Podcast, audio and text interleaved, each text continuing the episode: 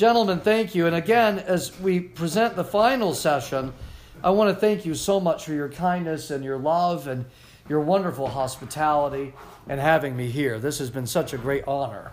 Thank you for having me as a part of this retreat. It's been absolutely phenomenal. And what a good time it's been. And I know you'll continue to have a great time this afternoon. Let's begin with a prayer. In the name of the Father, and of the Son, and of the Holy Ghost. Amen. Amen. O Lord, who has taught us that all our doings without charity are nothing worth, send thy Holy Ghost and pour into our hearts that most excellent gift of charity, the very bond of peace and of all virtues, without which whosoever liveth is counted dead before thee. Grant this for thine only Son, Jesus Christ's sake. Amen. Amen. Let's talk a little bit now about the other theological virtues and how they relate to our lives. We said in the beginning that the theological virtue of faith gives us the power of God from God to believe in God.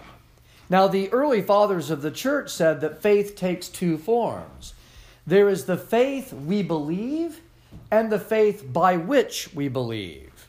The faith we believe is the content of divine revelation, which is inscripturated. We find that supremely in Holy Writ, in the Holy Scriptures. It is also found in the tradition of the Catholic and Apostolic Church. And it's found in the consensus of the undivided church of the first millennium and in the seven ecumenical councils, which are not inspired by God in the way that Holy Scripture is, but the seven ecumenical councils do possess the charism of indefectibility and theological infallibility. So we do believe that the seven ecumenical councils are God's stamp of approval on the church's teaching and have received the guidance and direction of the Holy Ghost. So the faith we believe is the content of what we believe. It is what we read in Holy Scripture. It is the gospel as a body of truth revealed by God, also known as the deposit of faith. This was given by Christ to the 12 apostles and handed down in the church in an unbroken way to the present day. So that we have apostolic succession of order in the priesthood, we have apostolic succession of sanctity in the life of grace and holiness, and we have the apostolic succession of faith, which is this transmission of the saving gospel through the apostles who are ordained to safeguard and teach this gospel. So that is the faith we believe. The faith by which we believe is the theological virtue of faith, in which we trust God, we believe in God, we take Him at His word, and we believe what God says to us about Himself. As St. Thomas Aquinas said, faith is God speaking first, it is God speaking truth.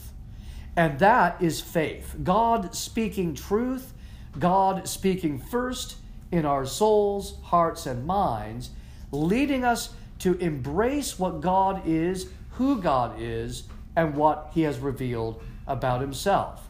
That is why faith is the first virtue. And without faith as the first virtue, hope and love will not be able to come forward. Love is the bond of peace and of all virtues, but it is justification by faith that introduces us to the life of grace. So faith gives us the power to take God's truth and to believe it and to live it, and to embrace what God says about Himself and to trust God. To trust God, a, a, full assent of the heart, mind, the will, the soul, the being, to trust God with all of ourselves in love, trusting God in love. That is the theological virtue of faith. The theological virtue of hope is the, is the cure to the problem of worrying about one's salvation. It is confidence in God that God will keep his promises and bring us to the fulfillment of what he desires for us and what he has promised for us. You will think, perhaps when you were a child, you might think of the three symbols of the theological virtues. The symbol of faith is the cross because Christ won faith for us on the cross, and it is faith in the cross that brings us to salvation. The symbol of hope is the anchor. It anchors us in God, it establishes us in God. It is the anchor that roots us and grounds us in God so that we have confidence, a firm assurance that God will do what He says He's going to do. In evangelical circles, they talk about once saved, always saved, which is actually Calvinism, and the idea of irresistible grace, perseverance of the saints. This idea that because one is elect and one doesn't really have a free will, uh, God is just going to save you, and that's once saved, always saved. Well, the Catholic answer to that is the theological virtue of hope. We have confidence that God will bring about what he says he will do for us. And there's no room for despair. Remember, Acedia's final result is despair, meaninglessness, hopelessness, the belief that there is nothing of any value or meaning, and life is without any purpose or significance. The antidote to that result of acedia is the theological virtue of hope, which has an eschatological dimension to it. It is always referring us to the future. We can, in the words of the famous book, abandon ourselves to the divine providence. The divine providence of God, through the theological virtue of hope, is ascertained as good. God, in his providence, loves us, cares for us, will guide and direct us and bring us to the fulfillment of his purpose. He is the God who keeps his promises. The theological virtue of hope lays hold on that, trusts it, has confidence in it, has assurance in it, and doesn't let go of the promises of our Heavenly Father. So the symbol of hope is the anchor. It anchors us, it grounds us, it gives us, aha, stability. Now you can see how the theological virtues relate to acedia. Faith moves us out of ourselves towards God to trust God and to love God, knowing that He is the truth. So that moves us out of the selfishness. Hope moves us away from despair and moves us away from the uh, sense of banality, the sense of an almost uh, fatalism or determinism. No. The theological virtue of hope is an eschatological promise of our own glorification, our resurrection in Christ, the fulfillment of all things in Christ, so that God will be all in all. Or as E.L. Mascall once preached, I know all of you know E.L. Mascall because your rector is an expert in E.L. Mascall. E.L. Mascall said, The theological virtue of hope is Amen and Alleluia. That's the theological virtue of hope. God is going to bring us to Amen and Alleluia, when all things will be fulfilled in Christ. So, as we persevere through life, the theological virtue of hope is that which gives us the power to move forward, to continue to persevere, and to place our confidence in God, and not to doubt that God loves us and that He has a plan for our future, a providence for us. That's the theological virtue of hope. Now, the theological virtue of charity is the most important of the three, and I'm going to use a few notes to describe this using St. Augustine to describe what charity is all about. But let's make this point too. I had a wonderful conversation in the break about how do the cardinal virtues relate to the theological virtues? And what about those before Christ? like Abraham. Did they have the theological virtues? Well, in Abraham's case, yes, he did, because he was justified by faith. He believed, and it was accounted unto him as righteousness. God gave him faith. And hope and love were obviously operative before the coming of Christ in, we might say, an extraordinary way. Whereas now they are given in a sacramental way. But think of the Old Testament church, the Old Testament community, as Christianity before Christ. They are members of the church too, and God, from the call of Abraham forward, equipped his people with the necessary theological virtues to move towards God. The cardinal virtues for a Christian must be subsumed and guided and controlled by the theological virtues. Cardinal virtues are great, they're natural, not supernatural. The theological virtues are supernatural, they come from God and they are above nature. Remember the great patristic axiom grace perfects nature. Grace does not destroy nature, grace perfects nature. Grace lifts up nature and exalts it to a higher place to participate in God. So the cardinal virtues must be directed and understood as controlled by the theological virtues in our own soul. So, justice and prudence and fortitude, uh, these virtues, courage and, and uh, you know, moderation, these, these cardinal virtues have to be controlled, monitored, brought under subjection to the Holy Spirit. It's just like the whole rest of the Christian life. Everything in the Christian life has to be brought under subjection to the Holy Spirit. That is what we do, for example, in Lent. And why we pray, we fast, and we give alms. We do that because in doing so, we subject the body and the mind and the will to the gracious sovereign control and influence of the Holy Spirit. So the cardinal virtues, standing alone, will not produce in us the same effect as the theological virtues do. And the theological virtues of faith, hope, and love are given to us so that the cardinal natural virtues can be moved in a supernatural direction. This is how we become saints. This is how we become saints. The cardinal virtues, which we must practice, are brought into a relationship with God through the theological virtues. Each one of us is a temple of the Holy Trinity, and the Father, the Son, the Holy Ghost indwell us by virtue of these virtues. So you can see how acedia can be smashed when we're moving beyond ourselves and we're moving into the mm-hmm. communion of the Holy Trinity because of the theological virtues. They should be allowed to take over. Let faith, hope, and love take over so that when we get to heaven and everything else is purified, we're still there, right? Again, only that which is faith, hope, and love is going to survive and remain in the kingdom inside of us.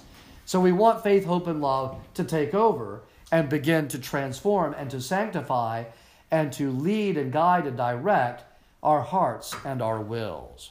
Now, let's say just a few things about the theological virtue of charity. Now, charity we typically just call love, but it's a special kind of love, isn't it? Caritas, agape, this unconditional love, is at the very heart of the Christian life and the church.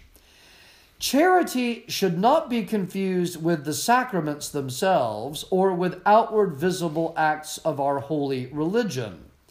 Charity, in its essence, is interior to the person and is then reflected in charitable action.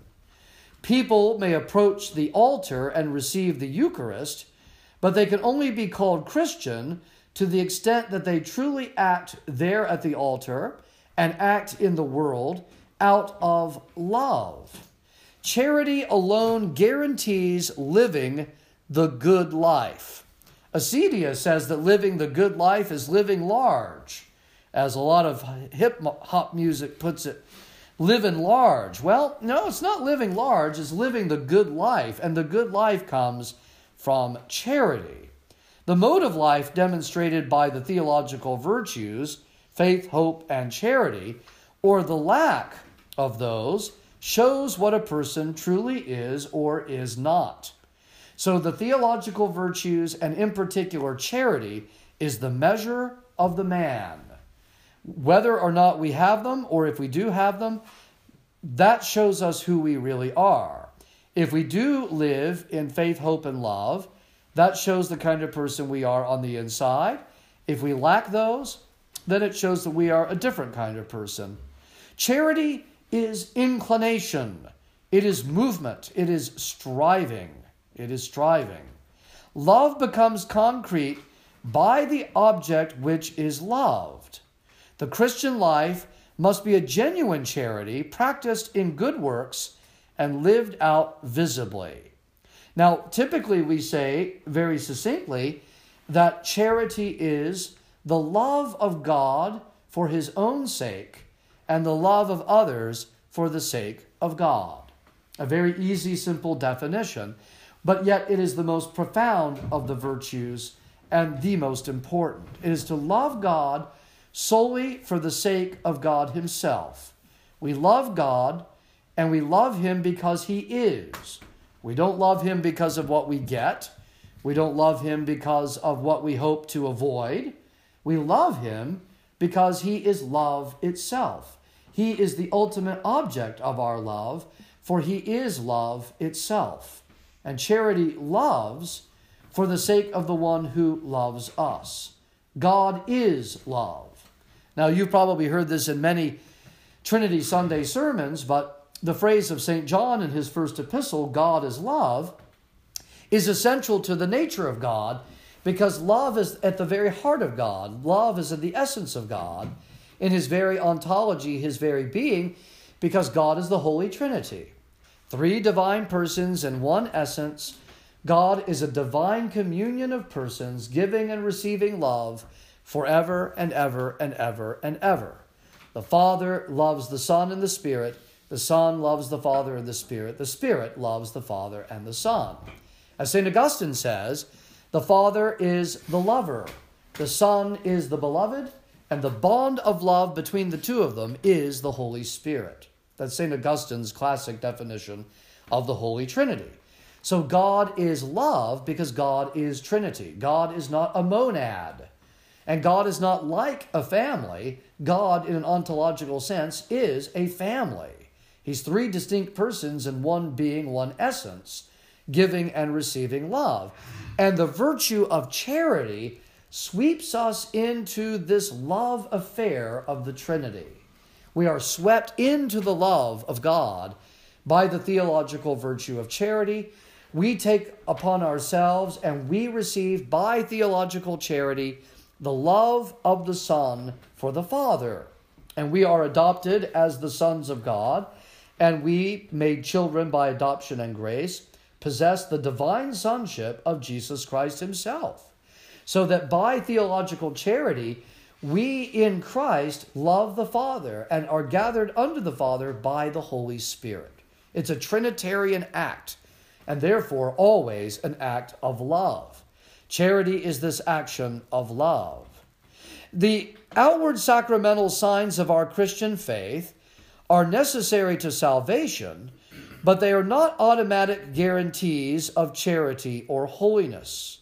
Charity, conveyed as grace in the soul, must be cooperated with and exercised in a tangible way. Charity is the force of the soul it is the source of life. It is what empowers, it's what moves the soul towards God. The end of all the theological virtues is God. Faith, hope, and love are directed towards God. Now, they have a byproduct, don't they? If we have faith, hope, and love in God, we're going to treat our wife, our children, our coworkers in a better way. We're going to have happier relationships with one another. We're going to strive to serve and help those in need, those who are poor and less fortunate. We're going to give of ourselves in love for the sake of other people. But the theological virtues have as their telos, as their fulfillment, their purpose, God Himself. God is the end of these virtues. Charity is that force of the soul that moves us towards God. Love is the basis of our life. Charity determines what kind of life we will live, whether good or evil. Charity is a matter of the will. It is the gift of God which helps us then to move our will towards God. St. Augustine writes Charity which you have been given surpasses all things. Charity surpasses all things. The more we desire charity, the more it increases in our life and our soul. Now, St. Augustine tells us very simply what it, what it is. What is charity? Wherefore, whoso names the Father and the Son, uh, thereby to understand the mutual love of the Father and the Son, which is the Holy Spirit. The Holy Spirit is charity. And do not count charity a cheap thing. How indeed can it be cheap when all things that are said to be are said to not be cheap are called dear? Therefore what is not cheap is dear, and what is dearer than dearness itself, caritas. Caritas, charity, is the dearest of all things, the greatest of all gifts. So charity is God Himself, present in His own virtue of love, living in us. It is the Holy Ghost, the third person of the Blessed Trinity, the love of the Father and the Son, who is charity Himself. The Holy Ghost imparts His life, His charity, unites the church as the body of Christ in the Trinitarian communion of love. The Spirit effects the union of the church as a body with its divine head and with its members, as the body of Christ is jointly united to the Father and the Spirit in the Lord Jesus. So, charity is a Trinitarian reality. It is a Trinitarian encounter and experience. We therefore have the Holy Spirit if we love the church. But we love the church if we stand firm in its unity and charity. Before all great things, the Apostle Paul has put charity. Have charity, and you shall have it all. Without charity, whatever you have will profit nothing. The charity of which we speak is the Holy Spirit, writes St. Augustine again. So the Holy Ghost is the source and bond of all the virtues himself being charity, and charity by its very nature is ecclesiastical.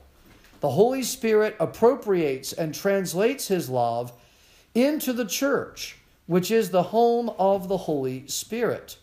There is a communio ecclesiae, a communion of the church, bound together as one living body by the Eucharist, which is the sacrament of the Lord's body and therefore the sacrament of charity par excellence. The Eucharist is the sacrament of charity, as baptism is the sacrament of faith. So, charity is in the essence of God's being, incomprehensible, immutable, loving all creation. We are loved as members of Jesus Christ by the Father in the Spirit. Charity comes from God to us, for God loves us first. But as God's gift to us, charity or agape is the means by which Christ loves the church. He endows the church with this distinctive, particular gift of the Spirit. By charity, God sets apart the church and his saints from the world. And the ultimate effect of charity is obedience to God. If we genuinely love God, we will genuinely love, serve, and obey Him. So, this is critical. It leads us to the fruit of obedience. Charity is the source of unity and brotherhood in the church. It is given to us for God's sake that we may love God and that we may be united with believers in the Spirit and love all human beings as the image and likeness of God. So, to summarize, we can say that charity is the bond of the Trinity Himself. And as such, we are united to Christ, the new man, and we are sustained by Him, loving one another as we enter into the love of God. Charity is the inner heart and life of God Himself, the Trinitarian unity, as the Holy Spirit is conveyed to us and makes of Christ's work in the world a new, redeemed, and transfigured creation. What are these bonds of unity? Above all, charity binds everything together in perfect harmony. The unity of the church is assured by the bonds of communion, the common celebration of worship, especially the sacraments. But charity is that which binds everything together in perfect harmony. So that's why we have, excuse me, this wonderful collect from Quinquagesima, which calls charity the bond of peace and of all virtues. Thank you so much. And now with that, let's go to Q&A. Thank you.